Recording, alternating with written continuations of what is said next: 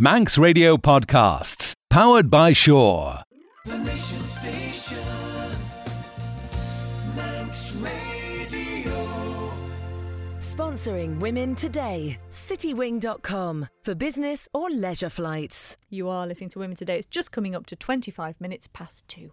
Uh, well, I met with the lovely Sam Shakespeare, uh, who is psychotherapist and has a degree in occupational therapy and a master's degree in cognitive behavioural therapy, or CBT. Uh, we had a long chat about anxiety, and in the interview, she refers to an organisation called NICE, which, for clarification, is the National Institute of Clinical Excellence, and they provide national guidance and advice to improve health and social care. I started the interview by asking her what triggers anxiety.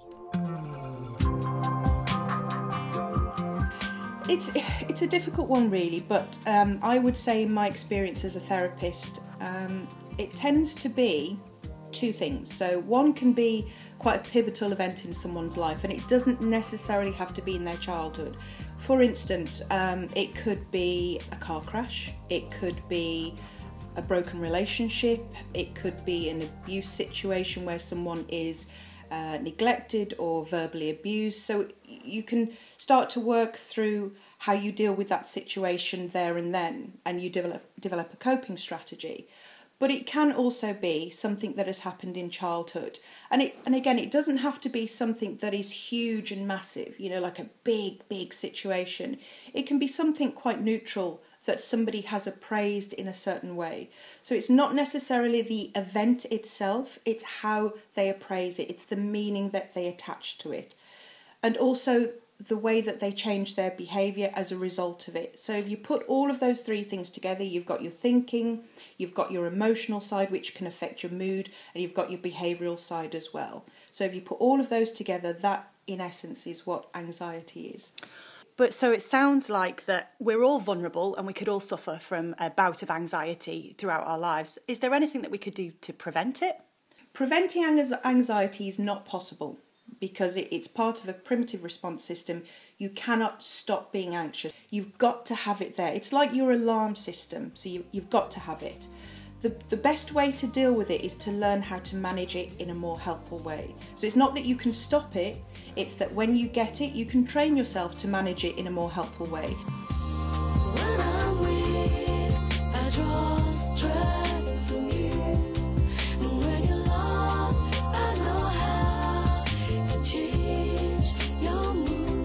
Okay, so we now have an understanding a bit more of what anxiety is, what some of the triggers um, may be or may have been. So, how can it be treated? Okay, so we've got, uh, as well as going through your GP uh, and seeking private practitioners, you can also discuss medication with your GP, although NICE would recommend that you have a talking therapy before you go for um, a medication sort of response to it.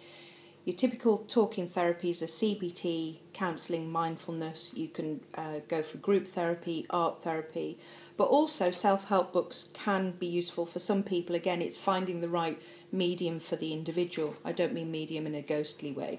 Um, there are online websites, so Mood Juice is a good one. Also, mind.org.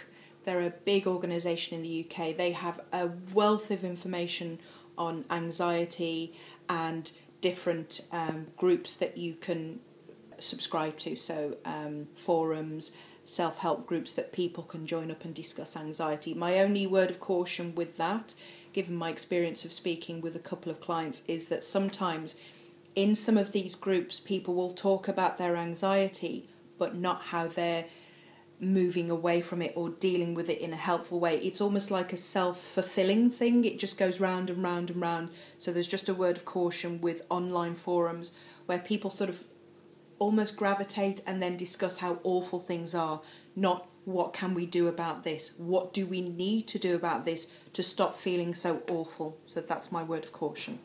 Cognitive behavioral therapy is essentially looking at how you think and feel and how you behave because think we'd say it's accepted that how you think and feel can affect how you behave, and how you behave can affect how you think and feel. So it's kind of a very cyclic process.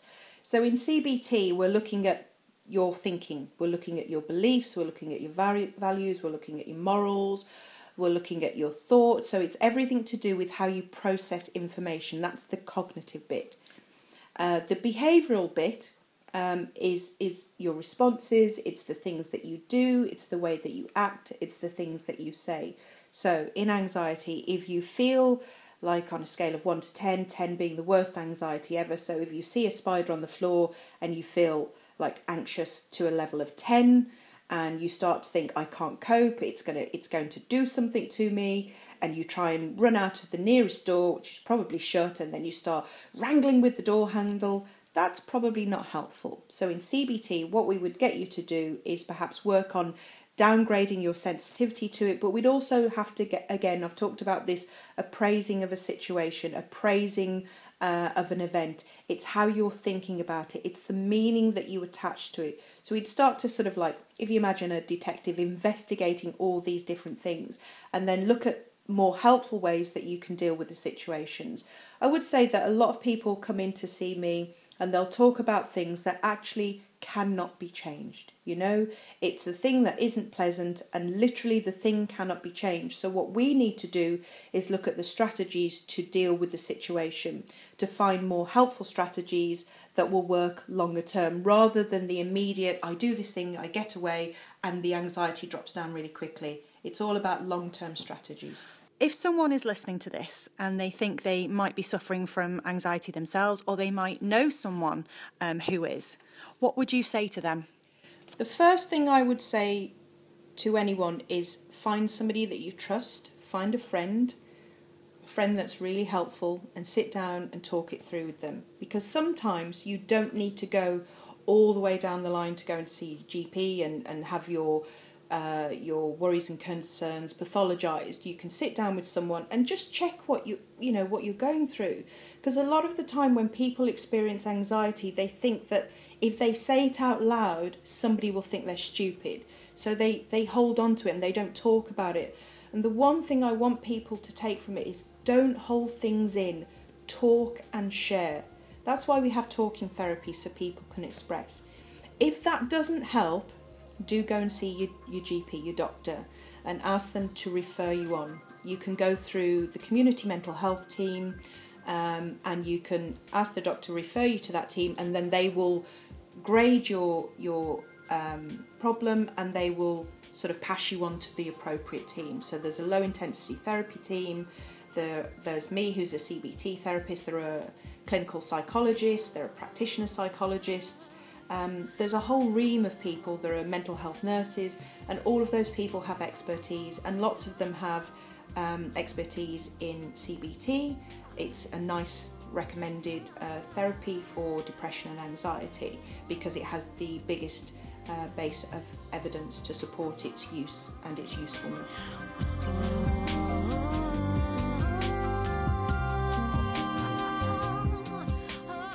We are speaking to an award winning innovator of the online gaming industry. In fact, she's a bona fide star of the future. I love that title. Lydia Barbara, thank you for taking time to join us today. You are a star of the future. That's a pretty cool title to have. I was really flattered to get that award, actually. Um, thank you for having me today. I'm really looking forward to today's segment. To start with, I have to ask you gaming industry then, not just for guys, clearly.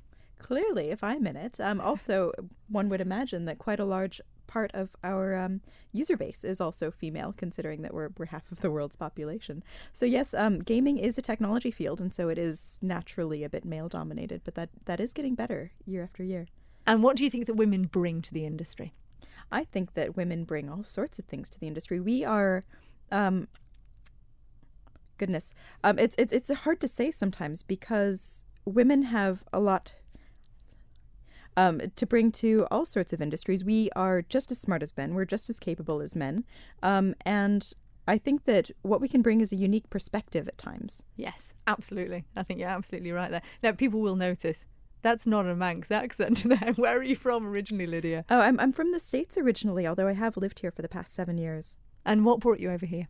Uh, the job. I was recruited by Microgaming um, to come and work here in, in the poker part of the industry specifically. And before that, I was actually living in Malta for four years. So I've been away from the States for a good long time. And you've actually travelled a lot, haven't you? We, we ask all of our guests to send us a sort of bit of background about themselves, like a, a biography, sort of uh, potted biography.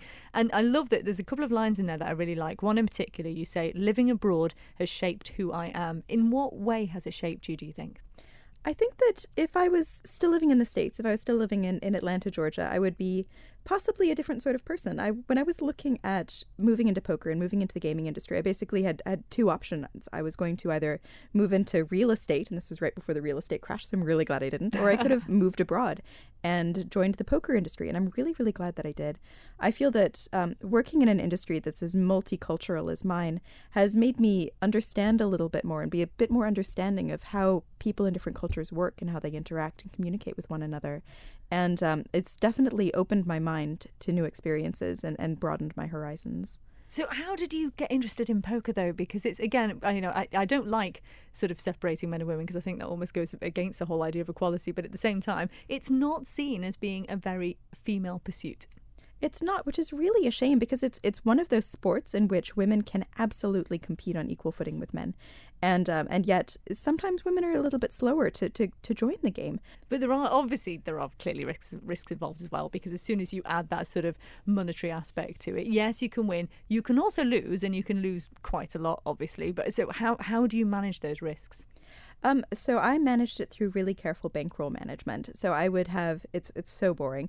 I would play eight hours a day, and I would have a spreadsheet, and I'd have my starting balance and my ending balance, and I would I would um, keep record through there's sort of database tracking software. I'd keep record of all of the hands played, and I'd review everything after all the sessions to see where I would make mistakes, and and I'd go back and I would try to correct those mistakes. And it's it's like any sort of field uh, you require constant learning and constant vigilance. I think that um, the poker world then it was a lot easier to be slightly better than average and make a living out of it. Um, right now the game has gotten a lot harder for a lot of different reasons. I think that anyone starting out in poker right now can expect to lose money for a long time before they they're good enough before they're experienced enough to start making money at it. Tell us about the Women in Gaming Awards. What is that all about? Um, so the Women in Gaming Awards, it's something that's held in the gaming industry. It's an annual award series. Um, I won an award this past year for Innovator of the Year, and, and the year before that as, as Star of the Future. And it's something that's that's very specific to the to the online gaming industry. It is international. It was quite an honor to take home an award this year and last year. Um, and it's it's it's something where you know we were talking about this a little bit before the show. I'm a little bit conflicted when it comes to women only events um, because I I wish that they weren't necessary. And I feel that sometimes part of me feels that maybe they're not necessary and that women should not be singled out as being worthy of a particular award or things like that. But at the same time, I feel like if if it accomplishes something, if it accomplishes that women are recognized for their achievements, um, then it's worthwhile. Although there there is something about it that, that really makes me wish that it wasn't. So, um, to use an example, I um I believe I got the award this year because a, a patent that I applied for was granted, um, and it's it's for something poker related. It's it's it's complicated and financial, and it was um, something that was a lot of fun to work on. But um, but I've since found out that only five point five percent of commercialized patents are issued to women. Wow. And this is one area in which women could could step up. Um, and there's no reason why women shouldn't be putting forth their ideas as patents and then making money on them. And it's it's it's one of those areas in which I really hope that that being able to talk about this and having Innovator of the Year awards through even just women type award series um, would hope to highlight this because it's a discrepancy that we can we can fix.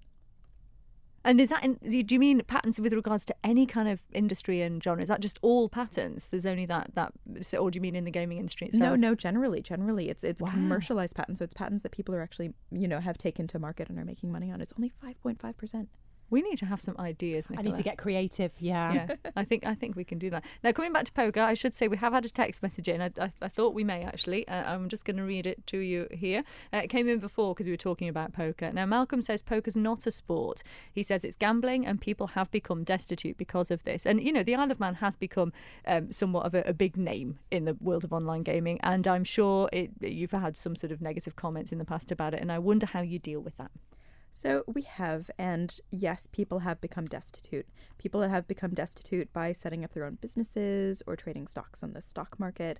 Um, a lot of the things that we do in our day to day lives can be considered gambling.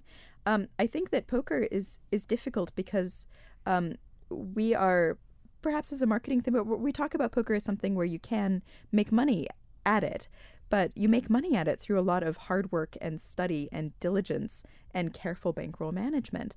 And um, it's not necessarily something where I'd encourage someone to start playing professionally immediately, um, or even even after a long period. It's something that really requires a lot of thought, and um, I, I think that it's a lot of people are, are negative with poker because it is seen as a form of gambling. I I strongly believe that it's actually a sport and that, that it is a skill game. And I think that we can see that because we see the same people winning over and over again. And if it was something that was pure gambling, then we wouldn't see that. But we see the same top players around the world all the time. And that, that just goes to show to me that it is a skill game and it is a sport. So is it is it still the same as it was there traditionally? Does it still have those same sort of uh, as a card game played around a table when you take it into the online world? Is it the same thing? Yes, and that's super interesting because it doesn't have to be. So what we have done with online poker is we've taken we've taken a card game and basically moved it online, and graphically it's the same.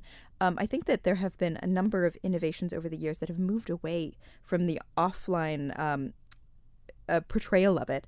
Things like like Rush Poker, which was introduced by Full Tilt, which is something that you can't play live. Now, anyone who's listening to this and, and knows a little bit about online poker will be following. And I'm sorry if, if anyone else is a bit lost on this. It's a type of poker that basically can only be played online. Okay. Um, there are also certain things like Blazing Cannon, which we at Microgaming have released that that could not be done live. And I think that over time, the game of poker online is going to evolve to look less and less like the game that some of us grew up playing around a kitchen card table. Now, our studio guests today are from the charity Paws for Therapy. We have Mary Sims with us and her husband Ian. Thank you very much for joining us today.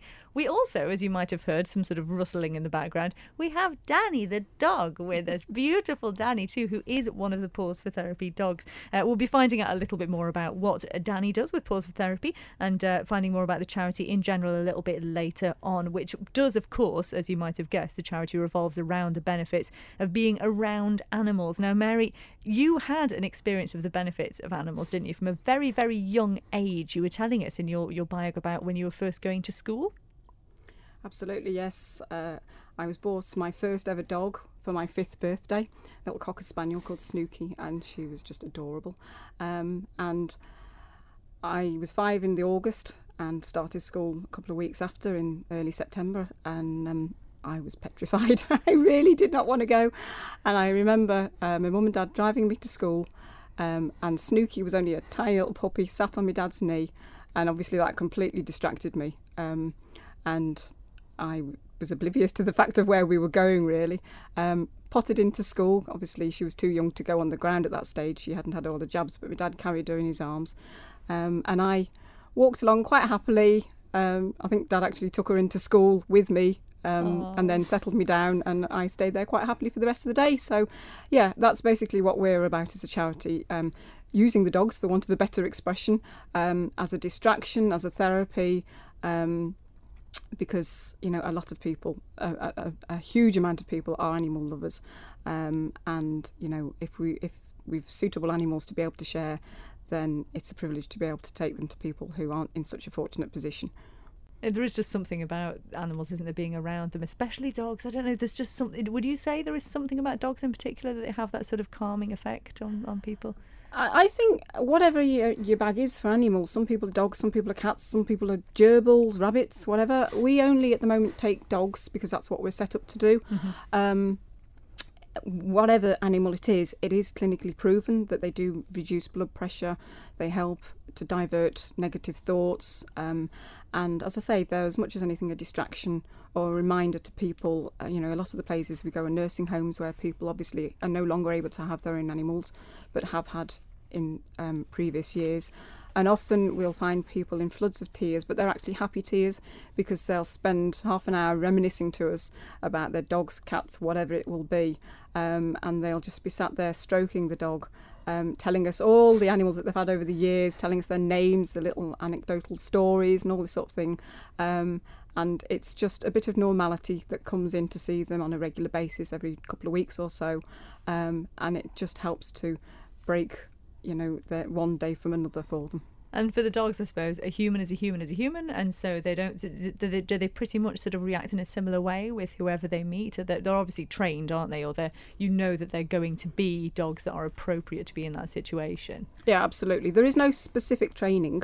The only requirement we have is that um, they must have been owned by uh, for at least six months by the people who are taking them in, and that's really so that the the owner um, knows how the dog's likely to behave. The dogs are assessed by ourselves um, uh, to make sure they are of suitable temperament and attitude. They need to be sociable, obviously, because they're approaching complete strangers. Uh, they have to be fairly, you know, just well-rounded dogs that will not get phased by any given situation, whether it's screaming children or a fire alarm going off or a rattling Zimmer frame or whatever it is. Uh, the dogs just need to be able to take it all in their stride, not bat an eyelid at it. We do do um, within the assessment um, tests just to make sure that they aren't going to be react too reactive to loud noises and stuff like that. Um, but yeah, we just really look for dogs that are sociable, happy to be around anybody. Um, obviously, they're not too boisterous. We don't want them jumping up all over people because, particularly elderly, they're very fragile. They have very delicate skin. Um, but the, the dogs just want to go and say hello to everybody, and um, you know, it's it's just a privilege to be able to share them with people. And the dogs just love it because often they'll get given little treats, of course. people are often sat drinking coffee or tea and having a little biscuit, and the dogs just love to have a little bit of biscuit given to them, which is actually another part of the assessment that we do to make sure they will take a treat gently. And we're not going to find somebody with they started with five fingers and they've now got four. Probably the most common question we are asked is which is the best breed of dog for for therapy? And the answer to that is there is no right or wrong breed. It's purely down to the attitude and the temperament of the dog. You can get good collies and bad collies, good spaniels, bad spaniels, good rotties, bad rotties, good staffies, bad, bad, bad staffies. You know, obviously the dog um, and the temperament of the dog is paramount. But the 99%, 99.9% of the bad press is down, I suspect, to the circumstances and the lack of responsibility of the owners, which is just so unfair. It's a bit like when owners don't pick up after their dogs. We all get tarnished with the same brush, and nobody wants to stand in dog muck. And if you're not prepared to pick up, then don't have a dog. That's all there is to it. And you've brought in some kit with you. Now tell us what this kit is. That's right, yes. It's oxygen um, masks for animals, um, not just dogs, not just cats. It it can cater for gerbils, guinea pigs, um, budgerigars, any number of animals. Um, the primary thing that we were looking for was to cover animals that have been uh, caught in um, a house fire and uh, once they've been recovered by the fire service, they're overcome by the effects of smoke. They have smoke inhalation, um, and apparently, what will often happen is that because the fire service aren't kitted out with these shapes of masks, they only have um, masks suitable for human faces, which are quite flat. So they aren't very effective on the animals, and a lot of the oxygen will just escape rather than actually get them into the animal's lungs. Um, these masks are cone shaped. There's three different sizes, and it means that emergency first aid oxygen can be administered to these animals, um, and very likely they will be revived, um, and then obviously they can be um, taken to a vet's or whatever needs to happen to them. But it's that initial emergency first aid that is the critical lifesaver. To be in a situation where you've got a house fire, you've potentially lost or had damaged your home, to then find that your animals are brought out by the fire service, um, they, they're still alive, but they're un, you know they're unconscious because they've had so much smoke intake, uh, and then they they go and die in front of you. It would just be beyond comprehension. You know, I mean, the trauma of a house fire we can speak from personal experience, is not fun. It's it's a, it's not a nice place to be. Um, but the prospect of then losing your animals is just beyond comprehension. 46% of households in the UK own pets. I suspect it's far more than that on the island. I bet it's well over half of the Do you, think, households. do you think we are a nation of animal Oh, absolutely, no question about it. Yeah, um, and to be honest, the response we've had, we only launched this uh, last a, a week last Saturday, so just over a week, and the response has been phenomenal. You have Dr. John with us and also his son Oliver, who's also training to be a GP. And we're talking about those sort of old fashioned illnesses like the likes of, you know, the scarlatina or smallpox, that kind of thing, that maybe people think, oh, surely they're not around anymore. But when you have kids, these things do kind of crop up, don't they? Okay, here's one for you smallpox. Is that the same thing as either measles or chickenpox, or is that something No, entirely smallpox different? is much, much s- more serious illness, and that is now eradicated. We don't see smallpox anymore. There are viruses in a laboratory uh, somewhere, but we don't want to let them out. Uh, so no, smallpox is, is generally not not around at all anymore. Thank goodness. Um, there are other conditions like sort of polio, uh, mumps, and measles, which are, all mums will have heard of, uh, and dads as well, I hope, um, which are rarer but actually still around. And those are the ones that we vaccinate for. So when your your baby is very small, we give them a tiny dose of either the dead virus or an attenuated, in other words, a harmless virus, in order to promote your immune system to fight against it should it actually hit you. So that's why the vast majority of the population is now free, because of course very few people are getting it. The problem is that, of course, we've had a little bit of a, um, a hiccup in the last few years because of the MMR scare, and uh, um, so MMR is measles, mumps, and rubella, uh, German measles, and so um, there have been some increased instances of that because a lot of uh, parents have become quite scared about actually giving the vaccine. Wow, and, and, and I suppose you, you're going to have obvious thoughts on this is that obviously the, the children should have this vaccine. But it's interesting that we were talking before about how something like this can become such a scare. And it, it does seem like it's the media sort of taking this and potentially blowing it out of proportion. I don't know. But at the same time, when it's your children, you are going to be concerned about anything you hear, aren't you? Because you just want to do the best for the child at the end of the day. Yeah, absolutely. Ollie and I were talking about this earlier on. You, you've done some research, I think, haven't you? Yeah, so I mean, one of the main reasons that certainly the MMR vaccine was kind of so controversial uh, back in well, it started in 1998. Uh, this chap, doctor called Andrew Wakefield, did a piece of research which was published, and then the media got hold of this, which tried to or claimed to link uh, the MMR vaccine to autism, um, which is completely rubbish. Uh, has since been uh, completely kind of uh, yeah said that it is, rubbish uh, and uh, that it was a massive mistake. The guy has since been struck off and is no longer allowed to practice medicine, not only because the research itself was uh, very poor and uh, caused such a scare, but also there was a conflict of interest and he was paid something like 450 grand from some company, uh, drug company, uh, to do with it all. And so, but as, as, as Dad said earlier, it was, did have a big effect on things like measles and mumps coming back uh, a few years later as lots of mums chose not to vaccinate their children. Um, but obviously, our advice now and anywhere that you read online uh, with good research will tell you that that is the right thing to do. Do vaccinate, and there is no link. Yeah, I suppose. Okay, so uh, we were talking uh, just before about smallpox um, and chickenpox, and you, there is such a thing. I believe, Nicola, you brought this up. Uh, uh, pox parties. Well, yeah, I've got two questions actually with because chickenpox is, um, and um, any mum uh, or dad listening to this who's got small children is probably aware that there's, a, I think there's some chickenpox doing the rounds on the Isle of Man at the moment. Um, pox parties used to be popular. I don't know if they still are. So my first question is, um, do you think pox parties are a good idea? My second question is, I don't know if you've seen it on social media, but there is an awful picture of a child who had chickenpox who was given ibuprofen, and that has led to some um, awful effects left on the skin. Um, and so it's out there on social media that if you have a child who's got chickenpox, whatever you do, don't give them ibuprofen Yeah. if they've got a temperature. Okay. Um, first one, uh, pox parties still happen. They're not talked about a great deal. What's even more interesting is that there is some um, talk on the media in America about uh, children being sent ice lollies with the virus in it No by post, and you can actually order them on the internet in order to, to to deliberately infect your child. And would- now, would the, that the reason well, the reason behind this is that the vast majority of children who get chickenpox very early on, on in their life get a few spots, feel a bit coldy, get better. So the thought is, why don't we do that now while they're little, and then they'll be okay? Because undoubtedly, if you get chickenpox when you're an adult, it's bad news. It's Yeah. horrid. You know, you have a really nasty rash very often. You feel ghastly for a couple of weeks. Um, and you can have more complications, particularly chest infections. The problem is, and what people don't realise is that although most young children are fine and only have a minor illness, it is still pretty dangerous. You know, chickenpox can make you feel very unwell. You can be hospitalised. There is this condition called encephalitis where you can actually get a brain disease as a result of chickenpox. It is rare, but you can get it. More commonly, you can get a nasty chest infection afterwards, which will be quite difficult to eradicate. So some children are hospitalised and some children die. You know, it is possible. There have been deaths every year to do with chickenpox. So it's not a risk that I would consider worth taking when you've got, um, you know, good treatments. Um, and uh, so, no, please don't spread chickenpox around.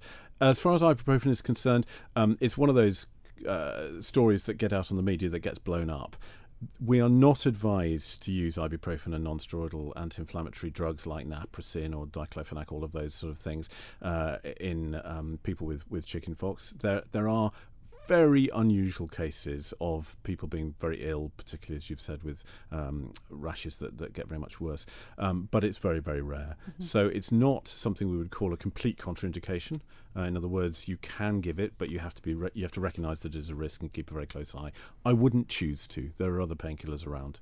So, if we want to find out more information about all of these things, is it best to just go to the NHS website or? NHS Choices is probably the best website. It's actually got a very good section both on the illnesses concerned and what you can expect to see if your child has measles, mumps, rubella, any of those sort of Because things. a lot of them involve rashes and skin. A lot of them do. So, yeah, absolutely. Yeah. Um, my, my general point with rashes, incidentally, is the rash itself is probably less important than how your child is. If I see a child at meds or in, in my surgery, I'm generally less interested in looking at the rash and more interested in looking at the child. Have they got a high temperature? Have they been off their food? Are they vomiting? Do they have a nasty cough? Any of those things are probably more important than the rash. But go to NHS Choices, really good website to look at both the illnesses but also the vaccinations and the relative risks and benefits. Basic bottom line is they're incredibly powerful and they work really well and they don't make your child ill. They give him a sore arm for a few days. Please have them. I put a nickel in the telephone, dial my baby's number. O2 asked me to, to inspect these phones that were bought online. Now, there was over 50 of them, and they were bought um, at various different auction sites, etc. Now, they all came through. They were bought randomly. And when I went through them, I was shocked at some of the things we found. I'll give you an, exi- an example, Christy, of, of some of the things that I came across. Two thirds of them were falsely advertised. They weren't what they said they were. And on a couple of occasions, there were actually old model phones that had been put into newer versions cases. I mean, that's blatant, um, blatantly, you know, bad, isn't it? Um, over a third of them were broken, uh, including things like the camera's not working, or the camera lenses being cracked, or buttons not working, etc. 10% of them wouldn't charge. A couple of them arrived, and the photos in the advert looked quite good, but they only showed you one photo from the front, and when they arrived, they didn't even have a back on them. Um, half of them, I mean, they were far too badly battered to be resold, uh, and three quarters of them were, were no good. I mean, you would be very, very unhappy with them. Oh my word, that's shocking. And if you do get one of these phones that is in such a bad condition and not as advertised, what happens? Can you actually send it back or are you done for?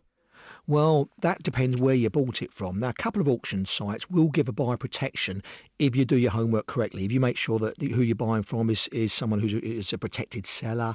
Um, if, if it's been falsely advertised anything else, they, they will then go after the person and ask for a refund on, on your behalf. But what a lot of people don't realise is there's quite a few well known auction sites out there that the way they operate is they put a seller and a buyer together, and that's it. There is zero comeback. And on those occasions, we've actually heard about people buying a phone.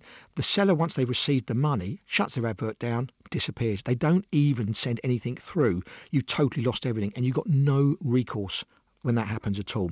So it is a case of, I would say to people, I have this saying, you know, if you smell a rat, you're probably dealing with one. Use your common sense. If something's not quite right, I would, if you're still interested in the phone, I wouldn't say necessarily dismiss it immediately, but if something's not quite right, just be more, sh- show more due diligence. Try and meet the seller, try and inspect the phone, try and make sure it's working, or if you can't see them, try and get a photograph of the phone from every angle, not just the front or the back. Um, try and get a name and address um, and a contact number for the person who's selling it and see if they give you any sort of warranty on it. If not, then you need to be really, really cautious. I suppose the ideal answer here, Christy, is if you can afford it, buy a second-hand phone from a high street retailer, one that's been checked, comes with a warranty, and you've got some sort of guarantee. Um, the, the shop are who they say they are, and the phone's been checked, and it's not stolen or not fake. I guess that's the thing, isn't it? But what sort of price difference then are you looking at in between going to a high street retailer and getting one of these online? Well, the funny thing is, one of the phones that um, we got off the website, it was a it was a used phone. It came through and it was two hundred and sixty nine pounds, so it wasn't cheap. And you'd think if you're paying a lot of money, well, it must be a fairly good, fairly modern phone. It came through, it wasn't. It was broken. It, it had all sorts of issues with it. And it makes you realise that price doesn't necessarily mean you're getting a good phone. Now, obviously, the cheaper it's going to be, it's probably there's more chance of things not working on it, but it still ideally needs to be advertised. I mean, people don't mind buying something cheap if it says no charger, no battery, or camera doesn't work. At least you're not being missold something. The problem here is people are advertising them, they're getting as much money as they can, and three quarters of what arrives are not what people wanted. Now, what about if we are looking at these uh, auction sites online? There are some of them, aren't there, where they do have feedback from previous buyers who can rate the seller. I mean, is it even worth looking at those? Could that be faked? Well, it's not so much fate. I mean, it depends how, how many you know, people they've got reporting on their feedback. If it's one or two, then it's probably their mum and their brother. But if you get somebody who, who goes on one of these sites and they, they buy and sell things regularly and they've got you know a very good percentage, lots and lots of people have recommended them, and quite often some of the websites will will protect the seller and say you know this person you know is who they say they are, then you're fairly okay. You should you should have some sort of recall if something goes wrong if there's other sites out there, obviously I can't mention names, Chrissy, but you know we, we've all heard of other sites. And um, if you go on there, there's no sort of feedback, no guarantee, no recall. Then it is buyer beware. And you know, according to this study and and, uh, and what I found is most of the time, the majority of the time, you know, what you're getting is you're, not, you're going to be unhappy with. And you know, judging by this, it's I think it's seventy three percent of us are actually doing this. So so why are we going? Is it is it just to save money? Uh, well, quite often, I mean, this there's a thing which I say, you know, and greed conquers brains, and that happens in everything I've ever done. In, in all the consumer programs I've done, you say to people, "Why on earth did you do that?" And they say, "Well, it, it just seems so cheap. I thought it was a bargain." You know, and it, greed does conquer brains. We think we're getting something that's so so cheap. Come on, guys, wake up and smell the roses. You know, it's cheap for a reason. It doesn't exist. You're going to get your fingers burnt. Something's going to go wrong. You know, but again, you know, it might not be cheap. You know, so you you just got to be very very careful. And it's so typical because I have literally just a few days ago bought one of these phones from an online site. So I'm really intrigued now to know what I'm going to get turning up. I have a feeling I'm going to be probably kicking myself and then going to a, a proper retailer instead mm. after what you've said. I'm gathering by that it hasn't arrived yet. Uh, not yet. okay. Did you check the person that was selling it to you? Well, I did. I went for one of those ones that was more of a, a sort of shop fronted uh, seller rather than just an individual. And it did have lots of good feedback. So I'm really hoping okay. it's okay. well, I keep my fingers crossed for you, Chris. Yeah, but at least you have done something fairly sensible. I mean, I would always say to people if you can afford it, buy from a high street retailer for obvious reasons. If you can't, well, there's a few things to watch out for. I mean, some people advertise a phone and they show you a stock photo, you know, one which they pulled off the internet. Here's my phone, you know, this is the one I'm selling. Hang on. You know, straight away, you know, wake up and smell the roses. Why they're they showing you a stock photo? Make sure people are showing you the actual phone, every single angle, not just the front or the back, and not just a distant shot of them using it 400 metres away.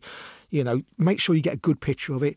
Do your checks on the seller, or if you can afford it, go and get one from uh, from a, a reliable source, one where you've got to come back and a warranty on it as well. It does make you wonder how many people are actually buying new phones now because I suppose they do sort of go out of fashion or out of style or out of tech quite quickly now, don't they? Well, that's exactly why O2 are doing this thing called Like New. What they're doing is they're selling three classes of phones. You get the first class, which is perfect. Now, they're phones that have been returned to them. What they do is they check them out, they wipe all the data, but they're never more than 14 days old, and you're buying them at a discounted price. Pretty good.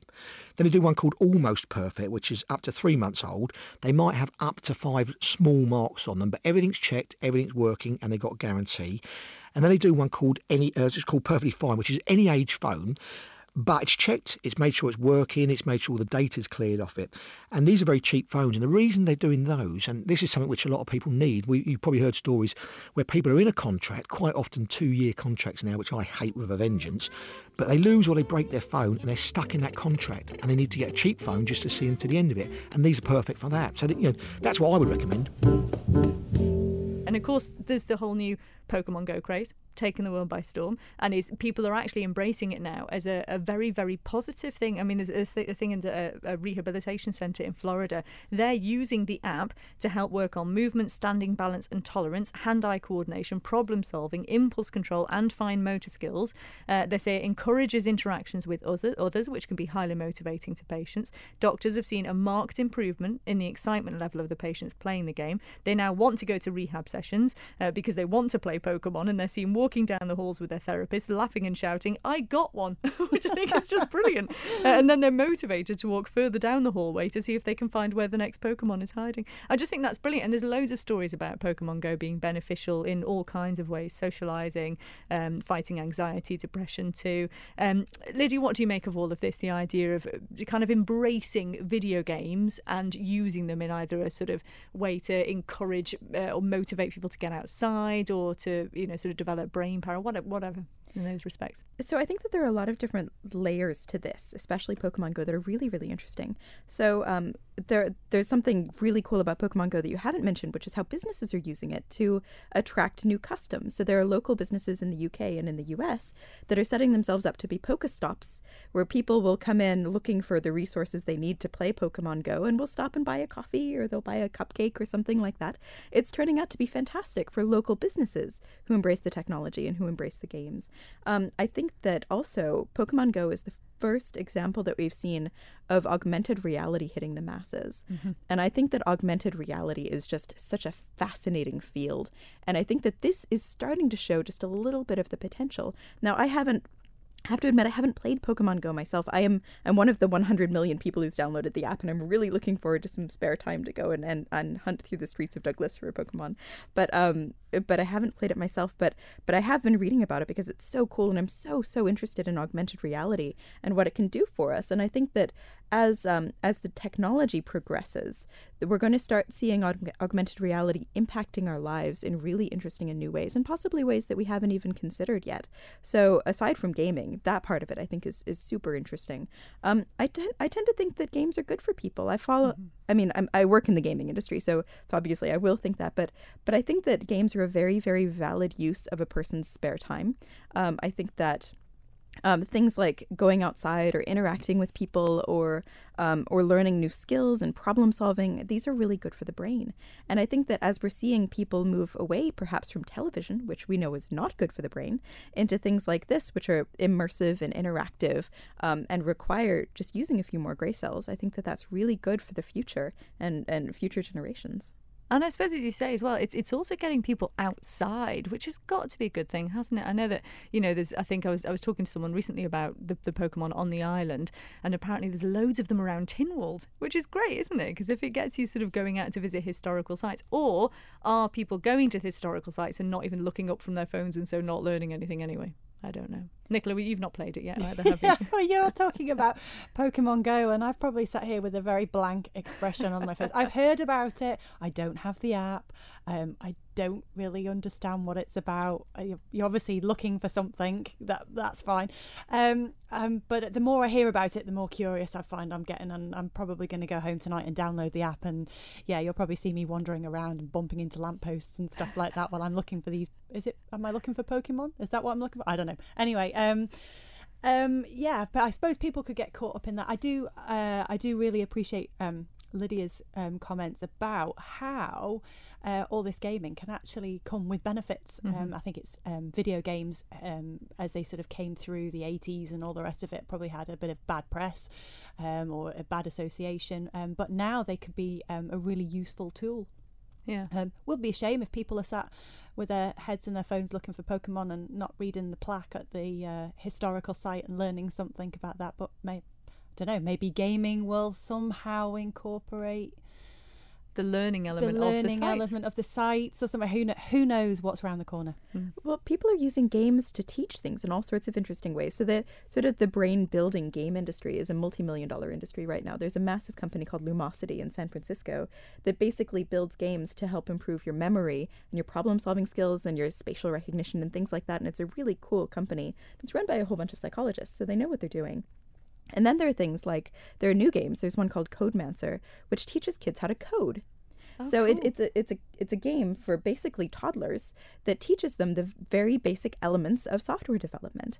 And I think using things like that are just fascinating. And when it comes to using games in schools, I think that that's it's a very natural evolution of our interaction with games. And I, I think that it will help to shape the sorts of people that we'll need to lead us into the future because I think that our our children and our children's children's world is going to look very very different from ours. Totally and different. we need to prepare them for that as much as possible. And I think that games are a great way to do that. Uh, we're also joined, of course, by Carly and Miles from Man Benham. How easy is it to set up a business on the Isle of Man, Carly?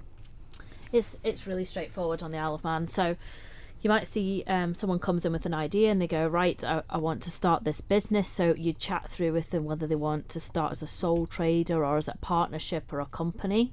Um, so after they've decided that, you just usually go through the, you know, or someone you have to sit down almost with a bit of piece of paper and a pen and think, right, what do I need? So you might need insurance, for example, to do whatever you want to do, or you might need to be licensed by some format for doing that particular activity, and then you just need to chat through about where they're going to operate from. Um, has it got planning permission? Do you need a lease in place? So, so it's it sounds maybe a lot of things to think of, but it's a really easy process to go through um, and it's exciting times as well i think on the island with this new this fund and things in place so i think it's all good Do you think, Miles, that we, we are um, well placed? Because, of course, we have our own legislation in so many elements of, of business and sort of employment and that kind of thing as well. Do you think we're well placed to welcome new business over here? Yeah, definitely. The Isle of Man's got such an opportunity now. I mean, the, the, the idea of the scheme, it's absolutely fabulous. It's going to create so many jobs because basically the, the people coming over from the UK with existing businesses, they're going to create jobs. There'll be people out there now who in a few years' time will be working for the new businesses. You got the existing people out here now who are in the of they may want to have the opportunity to get going with a, a small loan to, to open a, a, a shop or, or a, a small business they want to actually get going so they can get that small loan, which they may not be able to do for the banks, and get that business established. Again, it's a small business, it'll grow, it'll, create jobs. The unique advantage we have on the Isle of Man, which we've all got to work on and, and uh, assist well, the new government when it comes comes in, is remembering that on the Isle of Man, we've got our own parliament. We can create our own laws. So that's our unique advantage. So we can look at matters and think, right, what's best, what's good for the Isle of Man? Um, and if we can come up with ideas that work, that aren't controversial, that the UK can can live with, then that's uh, the advantage we have, and that attracts people in because we don't need to have the complications that they have in the UK or the extra laws because we're only a small population. So we can cr- create a business environment that's really, really competitive, and makes it worthwhile jumping on that plane or jumping on the boat and having that little short trip to the Isle of Man because when you get here, you know it's going to be a place where you can do business. But there is also there's quite a lot of sort of unknown at the moment, isn't there? Because of course, there's, we're not entirely sure how, for instance, Brexit's going to affect us as an island, and and also it's going to be all change when this election happens in September. So many new members um, of the Keys, and and a brand new chief minister and everything as well. So is is now a good time to be looking to do this? Definitely, definitely. Uh, it, it's opportunity. Brexit's an opportunity. You can you got to be either uh, you know cup half empty, cup half full. I mean, it's basically it's positive. Ch- every time there's a change, there's a, there's a potential for an opportunity. So it's a big opportunity for the Isle of Man. The elections coming along. We've had a great team in the past. They've got us to the stage. You know, the economy's doing doing well for loads of years. So there's an opportunity for, for new people to come in. The younger generation have to have a go at some stage and they can come in. Um, they've, they've seen they've seen the leaders do it before, so it, it can be pushed forward again, and we can keep that growth going in the Isle of Man and bring in new businesses.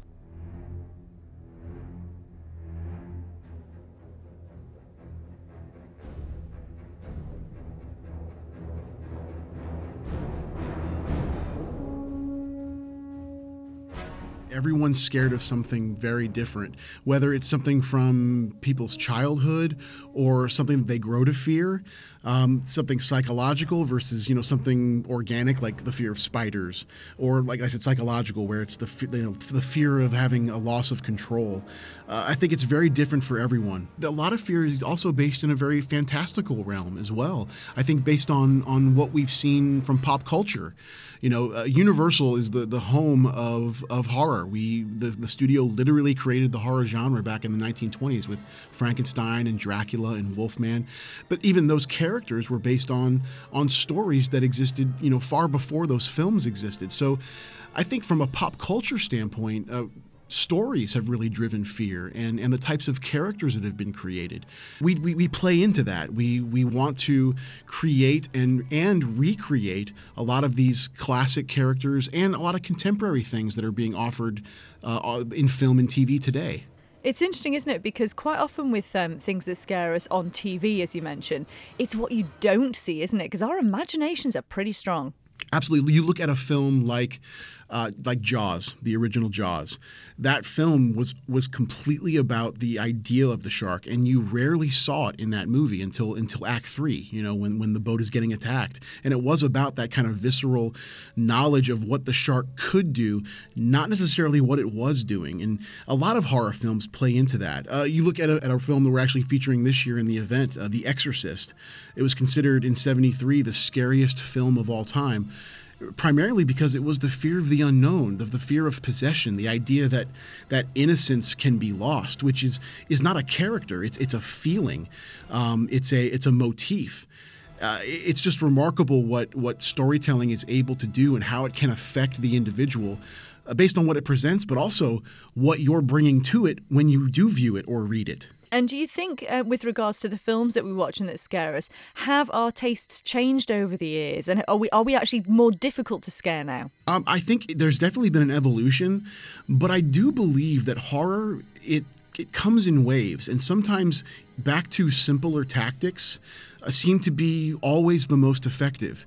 You look at, at, at a film like Saw, which you know really changed the genre as far as what it was showing, but then you look at a film like like The Exorcist or, or even The Conjuring from from today, and how visceral it is, but on a on a psychological or a paranormal level. I think it evolves, and it, it does come in waves. Um, horror always seems to find its way back to its roots eventually, and really sticking with the tropes that that really really work where it's it is the fear of the unknown the fear of the dark and the fear of, of what's what's around the corner are always just these these tactics that can we can always kind of go back to and rely on. And you mentioned earlier the idea that a lot of it, it goes right back to our childhood and those elements that you just described there. You know you can imagine a kid being sort of scared in the dark in the bedroom. So is it just really a progression from that I believe so. It is remembering back in your childhood of of waking up in the middle of the night and seeing that shadow across your wall and did it move? When in fact it didn't, but your eyes play tricks on you and your your mind takes it to a place far beyond what it actually is and that's something we play into during Halloween Horror Nights. We we want to surround you in these environments that that make you believe something horrific is happening or that something could horrific happen to you when in fact it's completely controlled, completely uh, safe, um, but but is able to place you in an environment that you would never typically find yourself in. So, dare I ask what happens on these nights, or is it going to give me nightmares? well, Halloween Horror Nights, it's a 30 night event, and we have uh, what we call haunted mazes, where we surround the guests uh, in their favorite horror brands. But at the same time, we do present a lot of new ideas and characters that our guests have never seen before. Uh, but, but we really want to bring to life a lot of well known brands that, that people know and love, like The Walking Dead or uh, The Exorcist, as I mentioned before but it really is the, the entire goal of the event is to not only present a really unique and fun Halloween party, but from the moment you step through the door, you are immersed and within a living horror film. That is what we want our guests to experience oh gosh, I think I really would get nightmares. It's interesting how some of us are able to go into experiences, whether it's movies or whether it's, uh, like you're talking about here, these sort of really involved um, uh, games as such. And then also you've got theme park rides as well. Some mm-hmm. people can just go and do these things and then walk away and leave them and laugh about them. And other people, and I would probably class myself in this, just can't let it go. It just sort of stays with you sometimes, doesn't it? Absolutely. Well, and there's also a, there's a sense of accomplishment for, for people like yourself that are really apprehensive about doing an experience like this, but end up, you know, finding the courage to actually go through with it. The satisfaction on the other side of that experience is immeasurable. There is this there is this elation, an adrenaline rush that that you were able to accomplish it and actually make it through. Uh, I find more often than not, most of our guests that experience the event would not consider themselves horror fans brands, but are a fan of the adrenaline rush that it provides. And speaking of adrenaline rushes, when we look at the parks themselves, the Universal parks, you've got those massive theme rides, and some of those are based on, you know, sort of slightly scary films. How do you actually translate those scares and fears into a into a ride? Well, a, a, ride or, or a haunted maze, it essentially is about what, what story do we want to tell based on what we're given. Um, you look at, at, a, at a maze like The Walking Dead. Obviously, that show is about the survivors of a zombie apocalypse. For our guests, we want to place our guests into that role. They are the survivors, and they are then surrounded by the insurmountable odds of having to fend off this zombie horde. And that is what our guests experience when they walk through that maze. Uh, the environments and, and the feeling as if they are one surrounded by thousands of walkers. The, the perception of that, you know. And it's interesting you keep mentioning story actually, because having a little bit of background in film as well, I would always say that unless you have a good story, the odd jump here and there and the odd bit of gore just isn't really going to make it for anyone, is it? No, you're absolutely right. That the story is the number one goal uh, when we begin the creative process for any attraction at Universal. We want our guests to feel like they have a beginning, middle, and end, an acts one, two, and three, just as if it was a, a two-hour theatrical play versus a three to four minute theme park attraction. It is all about the the characters and the emotional value we want you to leave with once you're done. Well, I'm almost convinced, but I think I need someone to hold my hand. well, if, if you come out, uh, give me a call. I'll be right there. oh, you superstar. so, if any of us would like to go along to one of these things, where can we find out more? All the information can be found at universalorlando.co.uk. So, just got to jump on a plane first. That's right. Get over that phobia first, and we'll be fine.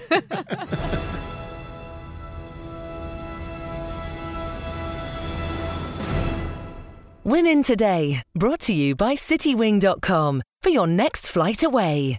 Don't sit in the slow lane. Join the fast lane right now with Sure's all new Superfast Plus broadband.